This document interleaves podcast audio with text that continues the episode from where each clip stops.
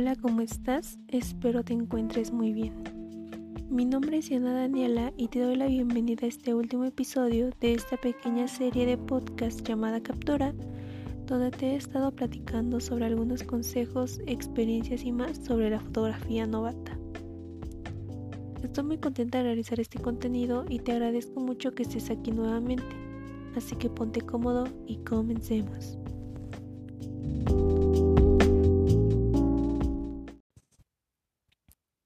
En esta ocasión te platicaré acerca de lo que yo utilizo para mis fotografías, donde he implementado los recursos que te he estado platicando en los episodios anteriores, tomando en cuenta que para capturar estas imágenes se debe de pensar principalmente en su objetivo, las locaciones, la iluminación y los conceptos de algunas de ellas te platicaré cómo es que he podido resolver fotografías de proyectos escolares y algunos proyectos personales y profesionales, algunas hasta desde la comodidad de mi casa y principalmente de mi habitación, recordando que no es necesario tener una gran locación o producción para capturar fotografías increíbles y de buena calidad.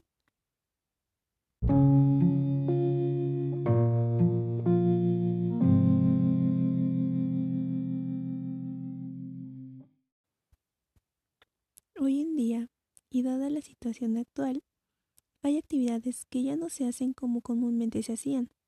Debido a eso, nos tuvimos que adaptar a estas situaciones para no quedarnos estancados y como es de saberse, posiblemente los momentos de crisis no han faltado. Y bueno, la fotografía no está excluida ante esta situación. Pero a pesar de eso estoy segura de que las ideas y las ganas de tomar fotos no se han ido de tu mente pero ahora que no podemos salir al menos de que sea una actividad esencial, pues llegan momentos en donde la mente se nos nubla al no saber cómo podemos resolver estas ideas que tenemos en la cabeza. Si solo contamos con nuestra casa o un espacio dentro de ella. Así que en esta ocasión te vengo a decir que no entres en pánico ni te angusties. Seguro todas tus ideas tienen solución de una u otra manera. Es cuestión de que despejes tu mente, pienses con mucha calma y veas qué recursos tienes a la mano que te puedan ayudar para la realización de tus fotografías. Como te lo mencioné anteriormente, seguro tienes muchas cosas a la mano que te pueden servir para resolver tus fotos. Créeme que lo más mínimo o insignificante que pueda parecer algo, algún material o un objeto, te va a servir y mucho. En esta ocasión te contaré sobre algunos proyectos. Bueno, principalmente de uno, que son justo proyectos escolares. Este proyecto eh, no sentía que tenía herramientas suficientes para lograr las fotografías que quería capturar y empecé a entrar en pánico. Como sabrás, mi carrera es diseño gráfico y la fotografía tiene que ver mucho, ya que es un apoyo muy grande eh, para esta carrera y muchas de las veces tuve que tomar fotos para proyectos no solo eh, para la materia de foto, sino para materias como editorial, cartel, envase, etc.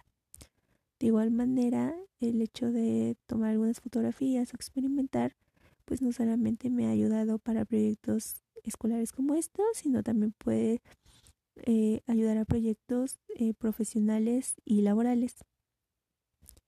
Aquí es donde entra la parte de la planeación, de saber qué voy a tomar o por, para qué voy a tomar esas fotografías y cuáles son los requerimientos que se me están solicitando. Tener un objetivo claro para que se me sea más fácil concretar una idea y de ahí buscar los recursos que nos pueden ayudar y utilizar los que tenemos a la mano.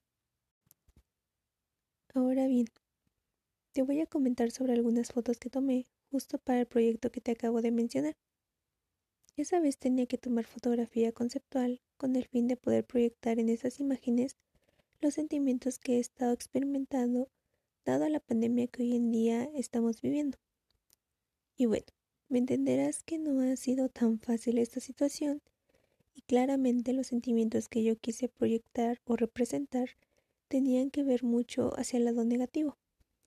por ejemplo, la ansiedad, el estrés, la tristeza y el enojo. Pero obviamente, al ser fotografía conceptual, no podía ser tan literal. Así que primero me puse a pensar en algo que relacionaba mis sentimientos con algunos objetos que podía encontrar y es cuando ahí empezaron a surgir las ideas.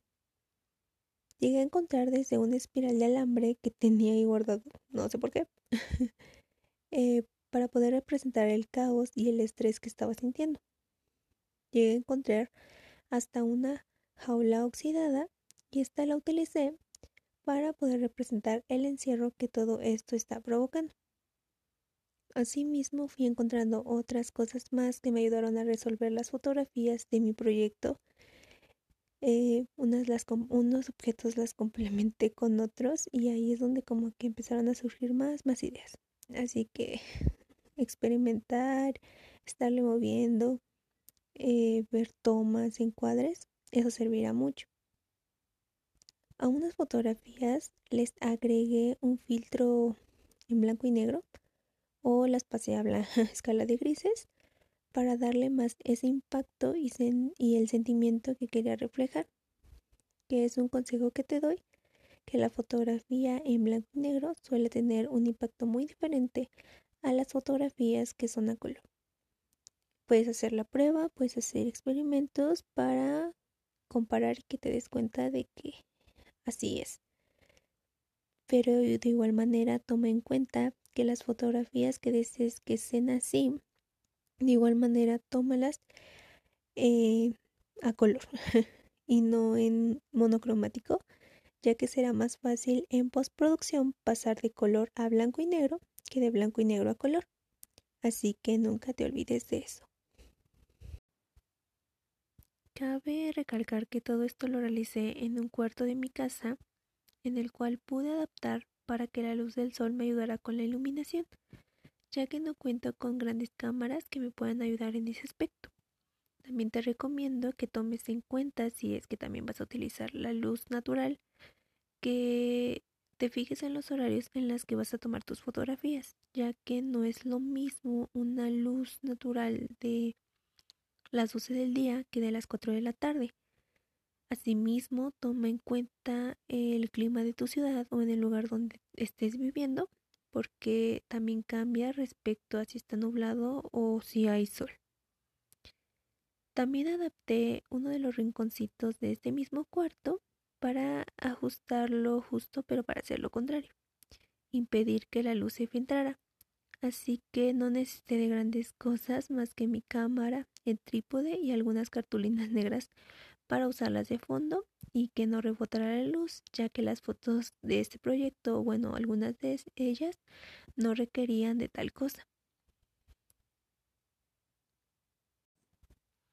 Y es así como pude resolver eh, las fotografías de este proyecto y como últimamente me he estado adaptando a ciertas situaciones para poder resolver este tipo de cosas, que de igual manera es parte de ser diseñadora gráfica y pues poder complementar el diseño de la fotografía me ayuda a tener un equilibrio entre una y otra.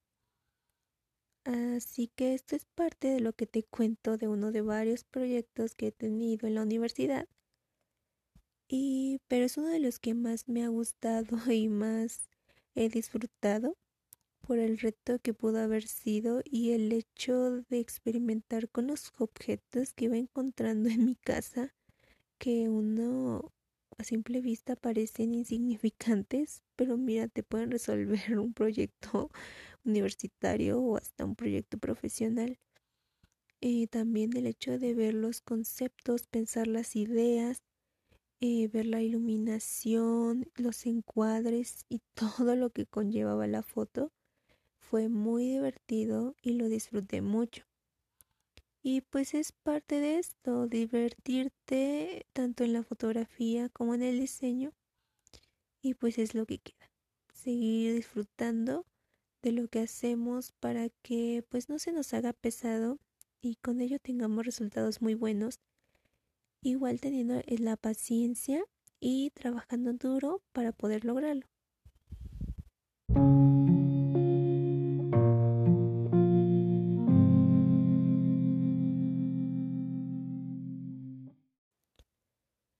Así que finalmente con este episodio doy cierre a esta pequeña serie de tres podcasts donde quise y pude compartir contigo mis experiencias y darte algunos consejos respecto a, lo que yo he pasado, he descubierto y he experimentado cuando empecé en esto de la fotografía y que bueno, aún lo sigo haciendo porque nunca es tarde para seguir aprendiendo.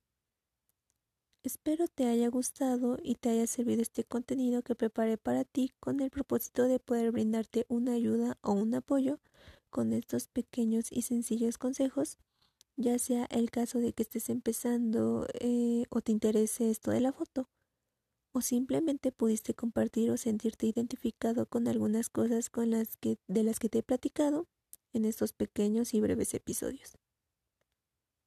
Por el momento me despido, no sin antes agradecer nuevamente el que hayas estado aquí de principio a fin, recordándote de que no te olvides que con la fotografía puedes expresar, hablar por medio de ella y capturar lo que quieras. No te estreses, ten paciencia, experimenta y principalmente disfruta de ella. Yo soy Diana Daniela y sin más que decir deseo que te encuentres muy bien y te cuides muchísimo. Hasta la próxima. Bye.